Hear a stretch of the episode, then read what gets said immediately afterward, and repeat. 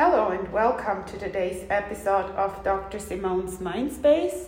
Today, Professor Eva Anderson from Karolinska Institute of Center of Reproductive Health and me, Professor Dr. Simone Schwank from Karolinska Institute and Columbia University in New York are talking about, or I'm going to talk today, but we're doing the series on perinatal health, starting from pregnancy to postpartum to up to the age of three.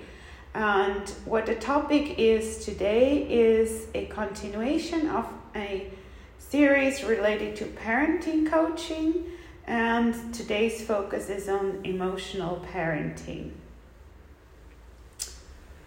learn how you can support your child's social emotional development from birth to age of three.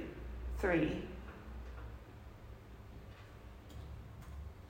That's what we can talk about today. And of course, as always, if you have questions, don't hesitate to reach out to me and send me those in uh, an Instagram message at Dr. Schwank, D R S C H W A N K, or via my website, drschwank.ch.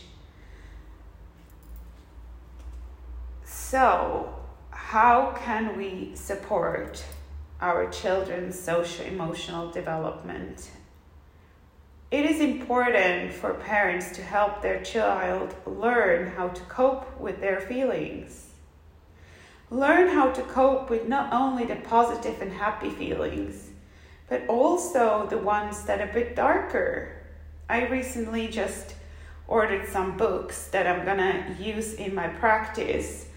They are specifically targeted to negative or negative just emotions that we in our society quote as negative. They are not negative, they're just more on the not so socially appreciated side. So that one of them is about anger and the other one is about fear. And I'm very, very curious to read them. They're in French, and I will be happy to tell you more about them once I receive them. They're on their way from France. So, as I mentioned, it's important to help your child learn how to cope with feelings. Learn how parents are their child's guide in sharing the joys and coping with the challenges. Starting on day one or starting already during pregnancy. Say if you have an argument with your partner during pregnancy, your pulse will be higher, your adrenaline will be higher, your cortisol will be higher, and maybe your body tension is also higher. And your baby, if it's older than week 12, will hear. So it's a very good thing to start and explain and say why you acted in a certain way and apologize for it. It's all about the repair. It's not so much that anger or, or sadness or hopelessness or grief or fear do happen. They are all normal to happen. It's about how you deal with them and how you repair a situation that is really, really important. And this is something that children can learn from the very, very beginning.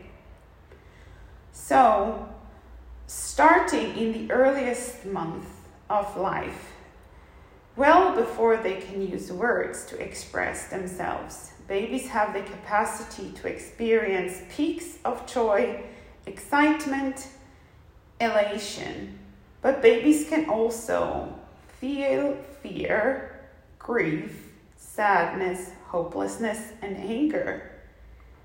So we need to understand, for example, what a cry means. Does it mean I'm like crying because I'm so joyful almost? Or is it a cry out of hunger? Or is it a cry of fear or helplessness or hopelessness or anger?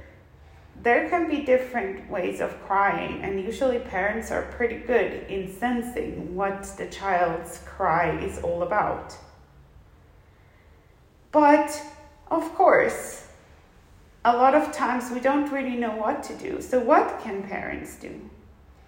Use illustrative books such as the ones I mentioned that I just recently ordered from France and show them to your baby and show them the different emotions, including the fear, the anger, the sadness, all colors of emotions that exist and have their absolute legitimacy. All colors of the rainbow should be included and don't only specifically take out the happy ones. Research has found that even more than the IQ, your emotional awareness and ability to handle feelings will determine your success and happiness in all walks of life. Emotional coaching of parents and emotional coaching also used by parents builds confidence and helps toddlers up to teens to grow socially, emotionally, and intellectually. Learn the best ways to respond when your child is sad, angry, or scared.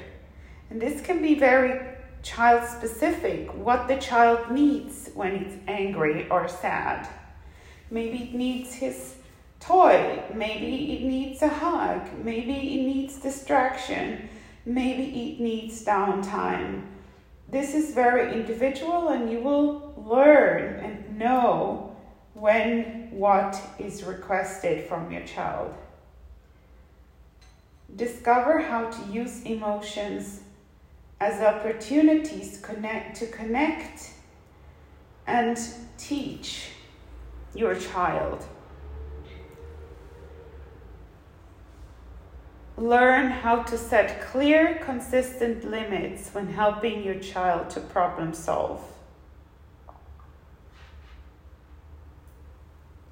Another aspect is how can we learn children to understand and regulate those emotions?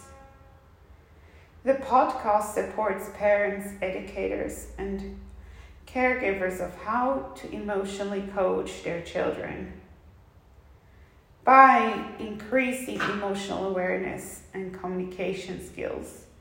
Parents improve their emotional responsiveness and, in turn, create emotionally intelligent children.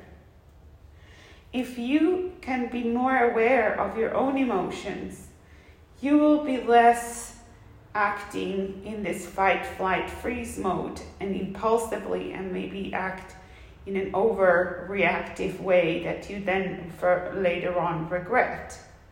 But even if that is happening, it's all about the repair. It happens that we lose our temper. It's normal. And I think this is also very, very important for for your children to understand that, hey, my parent isn't perfect. So, in addition, what, what is important to learn and take from this.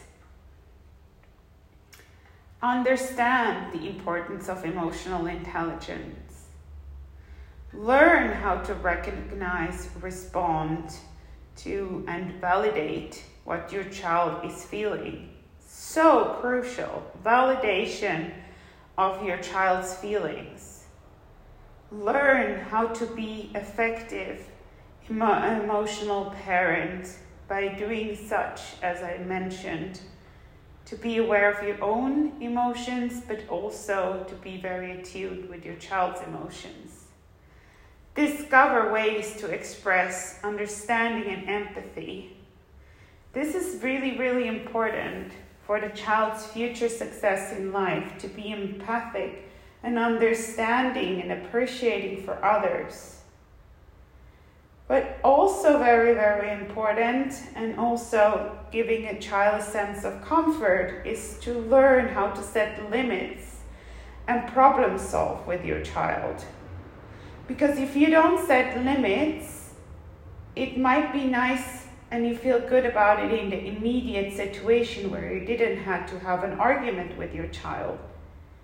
But at the same time, it's going to be a disadvantage for the child in the long run because he doesn't learn how to solve problems and how to respect limits by others and will go over and cross boundaries when and actually get hurt because of that. I really hope this has been insightful for you.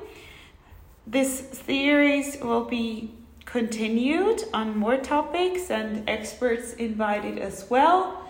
And if you are interested in emotional coaching or emotional consulting and further book recommendations, do not hesitate to reach out at Dr. Schwank or via my website at drschwank.ch. Thank you very much for listening and have a great day from sunny Zurich. Take care.